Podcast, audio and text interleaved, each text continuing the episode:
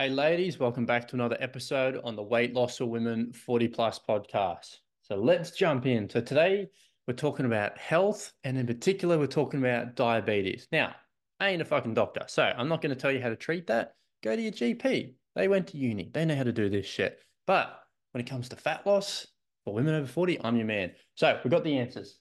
But what I want to go through today is how likely is it that diabetes can happen to you? So we will speak to over 2,000 women every single month. How crazy is that? 2,000 women a month. What is that? Two times 10, 20. So we're talking to nearly 25,000 ladies per year talking to. So we get tons and tons and tons of data of what women are struggling with. This is women in Australia, mind you. So we get a lot of inquiries. So what they're struggling with, what their challenges are, what their goals are, what their health is looking like, um, what's happening now in the 40s and 50s versus the 20s and 30s. It's different, we know, of course. Perimenopause, menopause, and most um, post-menopause, you don't go through that shit in your 20s. So there's the biggest difference right there for those that are wondering why it's different. Bang. Right there. So I've had a fair few ladies concerned about diabetes. So um, ladies that are pre-diabetic, so they haven't quite got it yet, but ladies that have a history of diabetes.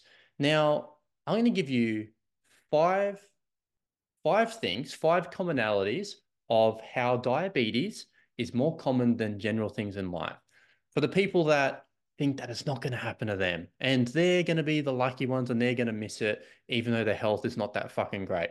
I'm telling you now, this shit will creep up on you 10 times faster than you think. So let me go through five uh, common examples where diabetes is actually more common. Number one, you have a higher chance of developing diabetes than experiencing a home burglary.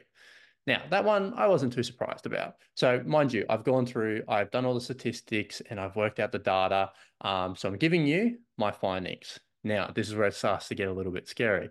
Number two, you are more likely to develop diabetes than to get divorced. Think about that for a second. How many people do you know that are that are divorced? I know a fucking lot of couples that are divorced. You're more likely to get diabetes than to get divorced. This is starting to get a little bit crazy. Okay. Developing diabetes. You are more likely to develop diabetes than experience a slip or a fall within your own home. That's pretty fucking scary. You're more likely to slip and have an accident at home than to get diabetes in Australia. Number four, you are more likely to get di diabetes than to be involved in a minor car accident, not even a major one, a minor car accident. You are more likely to get diabetes statistically. That is fucked. All right, here's the last one. Surprise me. You are more likely to develop diabetes than to suffer from seasonal allergies. How fucking common are allergies? How many people do you know that have fucking allergies? Like every second person? So this is, I'm telling you this stuff these statistics, this is data from uh, the A, was it Australian ABS, Australian Bureau of Statistics in Australia. This is this isn't me just making this shit up. This is not even a theory. This is not what I think. This is the data, the statistics. In Australia, you're more likely to get diabetes than any of those things. That is fucked. Like that is so fucked that it is more common. And if you watch the news, you wouldn't even think it's that common. You think, oh man, like burglaries, like, you know, in the Gold Coast, there's some burglaries, like, oh my God, like burglaries going on. No, you're more likely to get diabetes than to get burgled. You see a little fucking car accident, you're driving down the fucking main motorway and there's two cars banged into each other. You see that, you're like, you're more likely to get diabetes than have a little car accident. I'm telling you this because everyone thinks they're immune until it fucking happens to them. Like I've had plenty of ladies go, ah, you know, I'm fucking 30 kilograms overweight, but my health is good. I'm like, it ain't good. That's awful. Like you are so prone to disease, heart attack, high blood pressure, high cholesterol, diabetes, pre-diabetic, like heart disease. Like this shit is scary. Like health is one of those things you have it until you don't. And then most people, they do nothing about it until it's too late. They hit the fucking doctor, and the doctor's like, well, yeah, we can treat this, but this has shaved like 10, 20 years off your life because you've allowed this damage to go on for years and years and years and years. Ladies, I'm telling you this, I'm giving you these scary, scary, scary fucking facts so that you do something about it. You're scared into making the change because in life, just having the goal ain't enough. Like you've probably wanted to lose weight for years. You've probably wanted to get into that dream dress or get into those jeans for years. You've probably wanted all these things, but they haven't happened. But when you go to the doctor and the doctor goes, I've got your blood test back and it's not good. Like, to be honest, I'm actually, I'm surprised you're walking around without any fucking problems. I'm, I'm shocked to see that something worse hasn't happened. I'm looking at these results right now and I'm afraid you might not live for the next 20, 25 years. That is when people do shit about their health.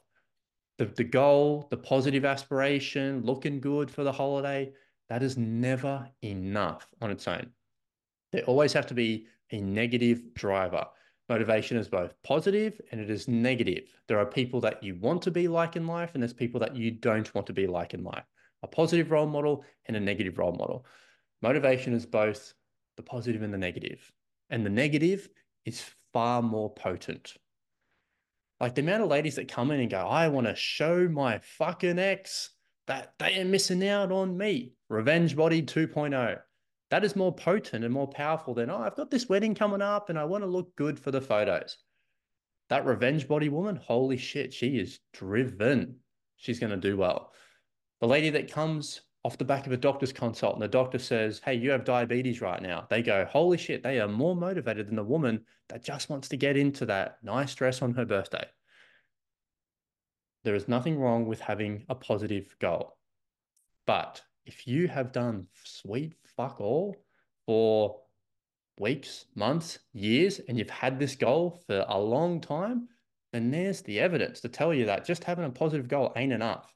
There needs to be fear as part of this goal fear and negativity. It's the thing that drives people the most. Our best clients have come from awful situations. They've been overweight, they've been embarrassed by somebody, they've went to drive, they've went to ride the um, ride the theme park ride with their children and they got knocked back because they're too overweight. The ladies that have to jump on the airplane and they can't fucking strap up that belt comfortably or they're really uncomfortable. The ladies that have been had the partners fucking ridicule them, call them ugly, overweight, embarrassing.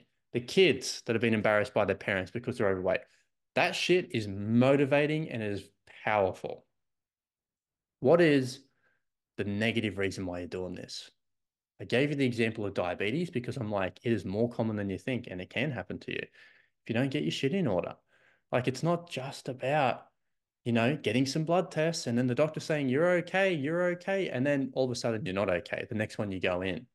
Remember, they're not, they're doing these blood tests, and there's a marker. Like, let's say once you get, I'm going to give you a random example.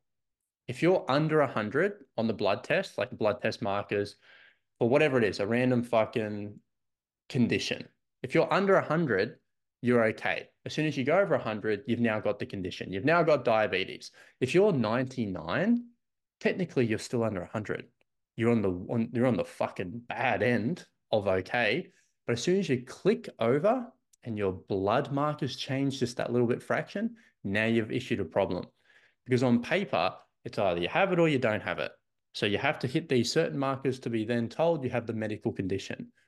Doctors going to say, yeah, it's getting a little bit high. I'm like, if they're saying, oh yeah, your blood pressure, your cholesterol, um, if these they get they're getting high, you're on the on the high end of not good. Like you're about to go from good to bad, just a couple of clicks over. So that next test might be, oh, these are really bad. So do not be relying on the fucking doctor or your blood tests to go, I'm healthy or I'm not healthy. Look, you don't see a lot of people live a very, very long life that are super overweight. It, it just doesn't happen. It doesn't work like that. Get your health in order. This is the wake up call fucking podcast today. It's the scary, maybe in the big bad wolf. so that you can get the fire up up the ass to get something done. Because I want you to live a long life and not just a long life. Imagine living a long life and you're overweight, you don't do the photos, you're in a fucking nursing home, you're just this, you know, unhealthy mess. Like, that's not a good quality of life.